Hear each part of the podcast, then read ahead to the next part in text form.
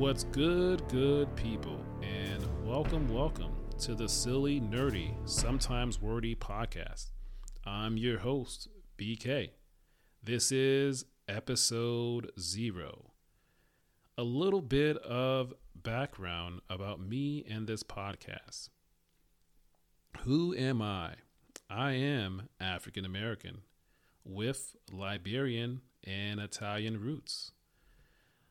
I am a graduate from the great North Carolina Central University, Eagle Pride Amplified.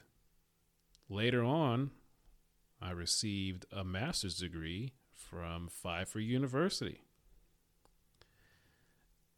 Next, my wife and I currently reside in North Carolina of the United States, where it's the possibility to experience all four seasons within the span of one to two weeks.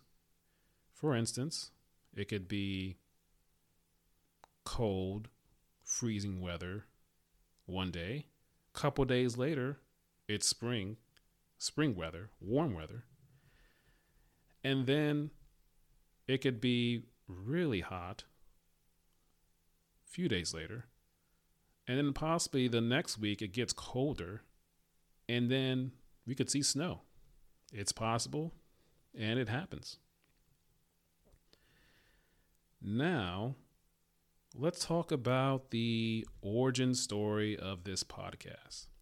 Why is it called silly, nerdy, sometimes wordy? This has come about in conversations, conversations between me and my wife where she would ask me, What's going on? What's the word? What you thinking about? And I would say, Oh, it's nothing. It's just this silly information, silly things.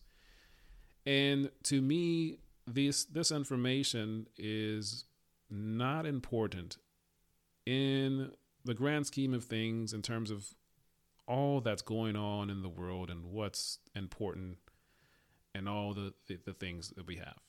But that's what I call it. And so this information is basically uh, sports information, whether it's a trade that's happened, a player changing teams, and whether it's the in the NFL, the NBA, or maybe in baseball, or something in tennis about Wimbledon, or something on the field, off the field, like I said, or something in film and TV uh, whether it's in uh, about a movie, casting news, something going to development, or a trailer coming, or movies coming out next the following year, or something Star Wars related.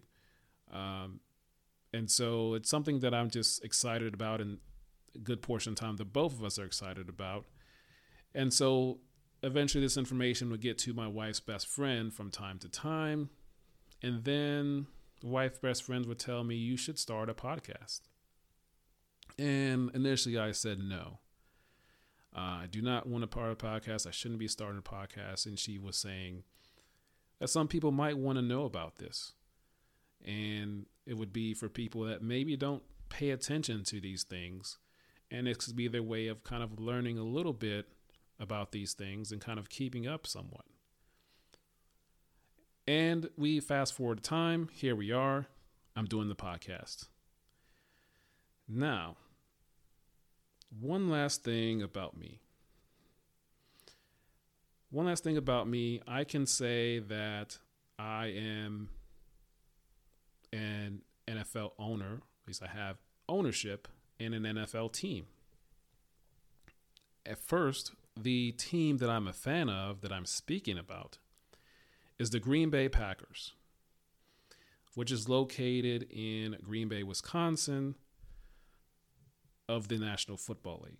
Now, the Green Bay Packers ownership structure is very unique, very different from all of the other teams in the NFL. They are publicly they are a publicly owned team, and so they're the like I said they're the only team uh, that has that, and so basically the team has, as of 2022, 537,460 stockholders. And every so often, uh, which being the last two times, 2011 and 2022, they open up the ability for anyone to purchase stock shares within the team. And so this last time, 2022, I was able to purchase a share for $300. And you get an official signed certificate, and you also can attend uh, shareholders, stockholders meetings, which happen in every every year in July, I believe, in Green Bay. I have not been able to attend at least the first one. And so that is why I can say that I'm an NFL owner. That is how the team operates. They don't have the billionaire owner or ownership group. For instance, I'm going to talk about a couple of NFL owners that are billionaires and that own the team, the majority of the team, whether it's them and their family. So we're going to start with a team that generally, I would say, most people, a good chunk of people know about. The Dallas Cowboys. We see them every Thanksgiving, every year. That team is owned by Jerry Jones, which that team resides in the NFC East. Moving on, David Tepper. He owns the Carolina Panthers, which reside in the NFC South. And David Tepper, he is a relatively new owner. When I say relatively, relatively in the last few years, he just purchased the team. So he owns the Carolina Panthers as well as the Charlotte FC of Major League Soccer. So he has two professional sports teams. Another billionaire owner is Jody Allen. She owns the Seattle Seahawks in the NFL that reside in the NFC West. And she recently came into ownership of the Seattle Seahawks because unfortunately, um, the previous owner, Paul Allen, passed away a couple years ago. Now, not only does does she own the Seattle Seahawks in the NFL, also she owns the Portland Trailblazers in the NBA, the National Basketball Association. So two teams as well. One last owner is Stanley Kroenke. Now, he has multiple teams.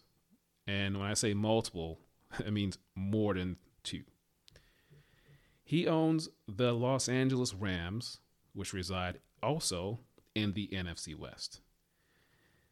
He also owns the Denver Nuggets in the NBA and the Colorado Avalanche in the NHL, the National Hockey League, and he owns the Arsenal Club, which is in the Premier League overseas in the United Kingdom.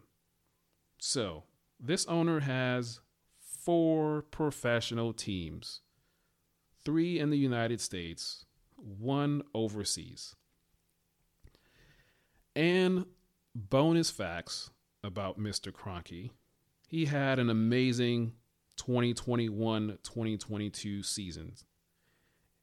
And he did so because his Los Angeles Rams won Super Bowl 56 in the 2021 2022 season, Super Bowl champs.